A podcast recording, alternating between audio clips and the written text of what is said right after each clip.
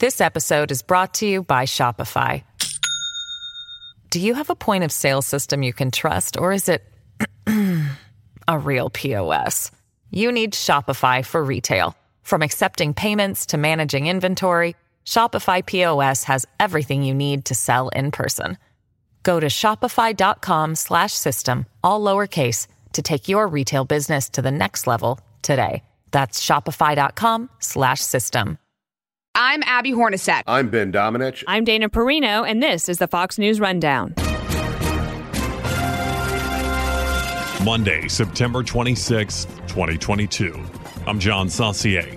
The streets of Iran have been packed as of late with people upset with the government and how it's treating the citizens. This has been going on for years now, but this time around, things seem different. There is right now a massive chasm in that country, one that continues to grow wider between state and society, or between the regime and the people.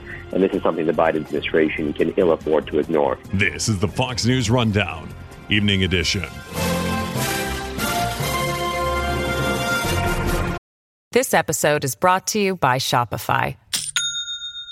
Do you have a point of sale system you can trust, or is it a real POS?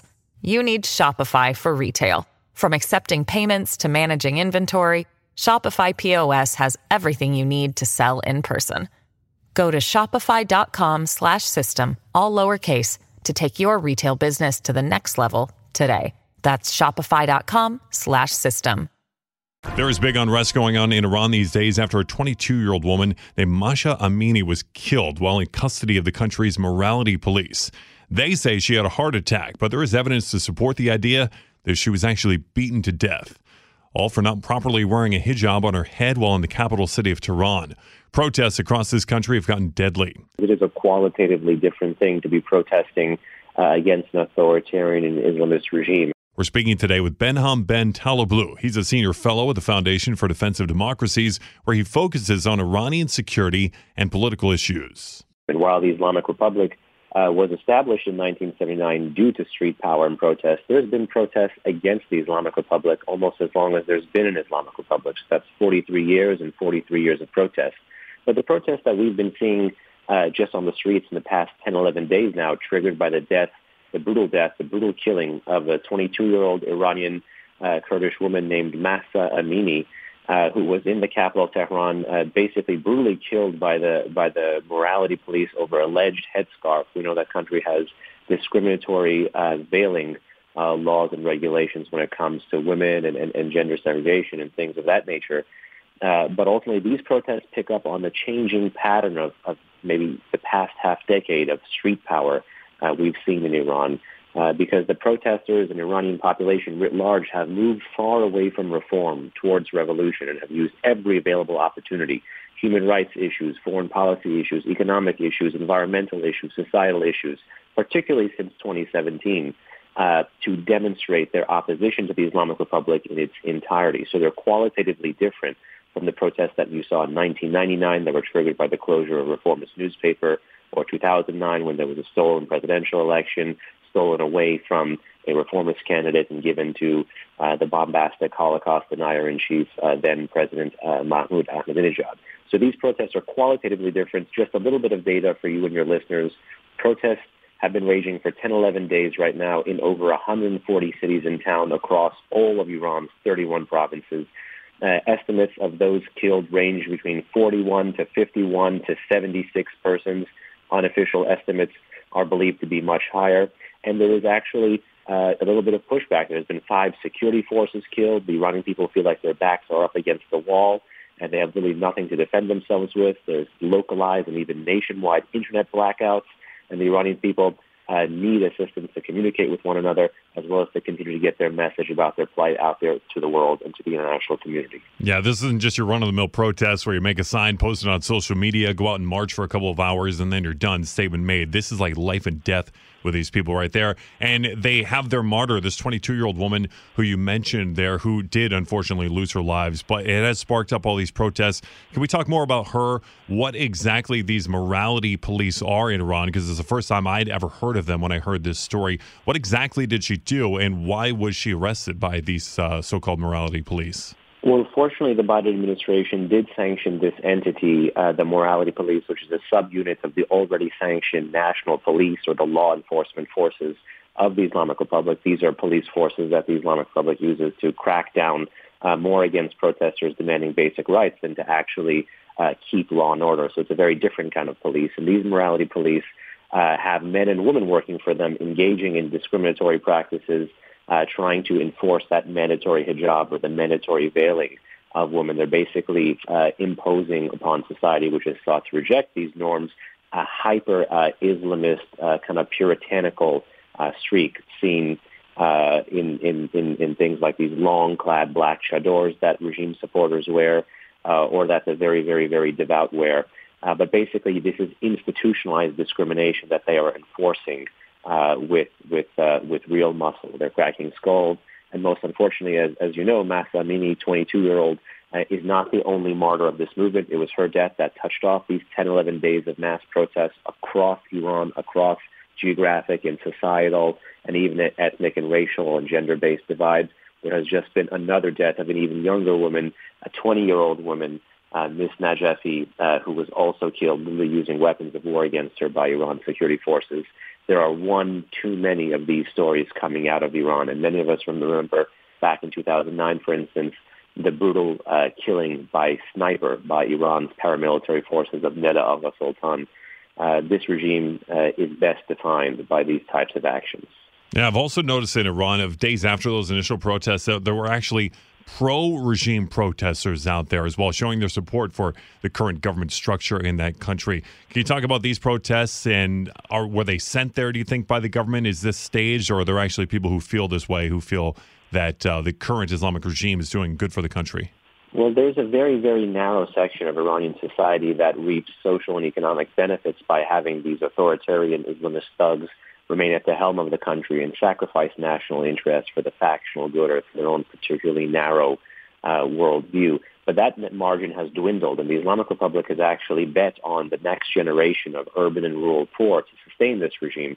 But the people who have been protesting most aggressively, particularly since 2017, and helped move the population away from reform and towards revolution, have actually been that urban and rural poor population, the people that the Islamic Republic had gambled on.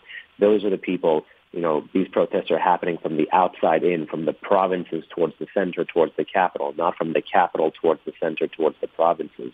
And this is one very key thing to take away when we're looking at street power and people power in the Islamic Republic. So just as we saw in 2009 and just as we saw uh, in 2019 to 22 when the regime tries to bus in a few select people and, you know, doctors' images and cut video short to show you, uh, to pretend to show you how widespread their support is, uh, the the massive tide is on the side of the people, and there is right now a massive chasm in that country, one that continues to grow wider between state and society, or between the regime and the people.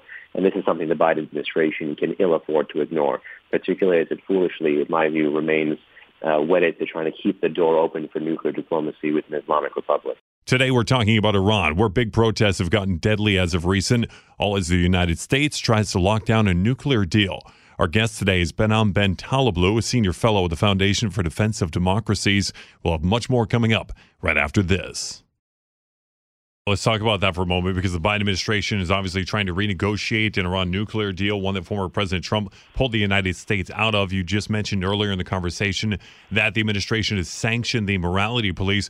You're saying here that the United States should just walk away from this deal completely, or can we get something done that actually might be beneficial, not only in keeping the world safe from Iran getting a nuclear weapon, but in other issues that Iran has, including funding terrorism groups around the world? You know, most unfortunately, uh, the way the deal is actually structured, because the administration seeks to resurrect the deal that was garnered uh, and negotiated in 2015, but now would be paying more for an even lesser version of that deal because restrictions have expired and because the regime has violated so many of its tenets.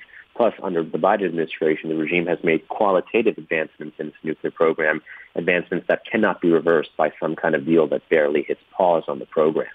So in this sense, you're paying more and you're getting less. And that's you know, if you take this deal into isolation, this deal will essentially also fund the regime's terror apparatus. Uh, this deal would essentially fund the regime's terror apparatus basically those that are in charge of the foreign and security policy. It would relieve sanctions on those entities. It would likely pave the way for cash transfers to those entities. And also, it would empower those engaging in the crackdown in Iran today. And that would be the most tone-deaf thing for the administration to do, particularly this administration, which came in trying to draw a sharp cleavage from the Trump administration, but also talking about having a human rights-centered foreign policy. I think now is the time to match one's rhetoric and one's deeds and one's words.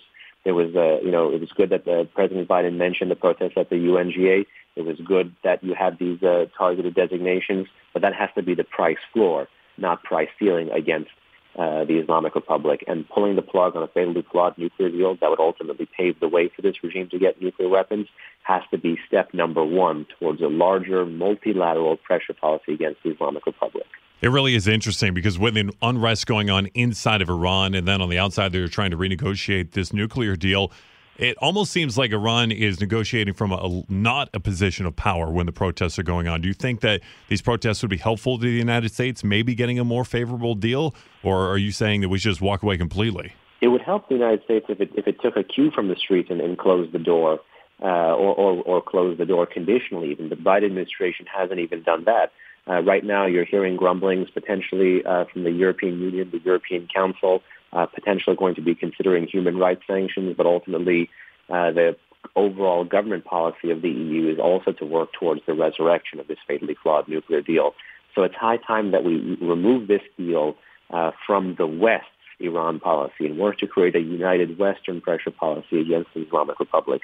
You know, this regime's threats both to its own people as well as to Western interests is not just defined uh, in the nuclear space. It's time for an Iran policy, not just an arms control policy that kicks the can down the road in a very costly fashion. Behnam Ben Taleblu, a senior fellow at the Foundation for Defense of Democracies. Thank you so much for being with us here on the Fox News Rundown Evening Edition. Thank you so much. My pleasure.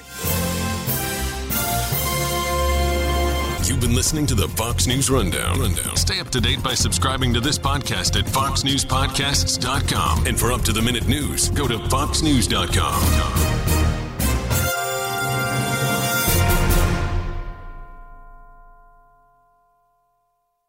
Listen to the all new Brett Baier podcast featuring Common Ground, in depth talks with lawmakers from opposite sides of the aisle, along with all your Brett Baier favorites like his all star panel and much more. Available now at foxnewspodcasts.com or wherever you get your podcasts.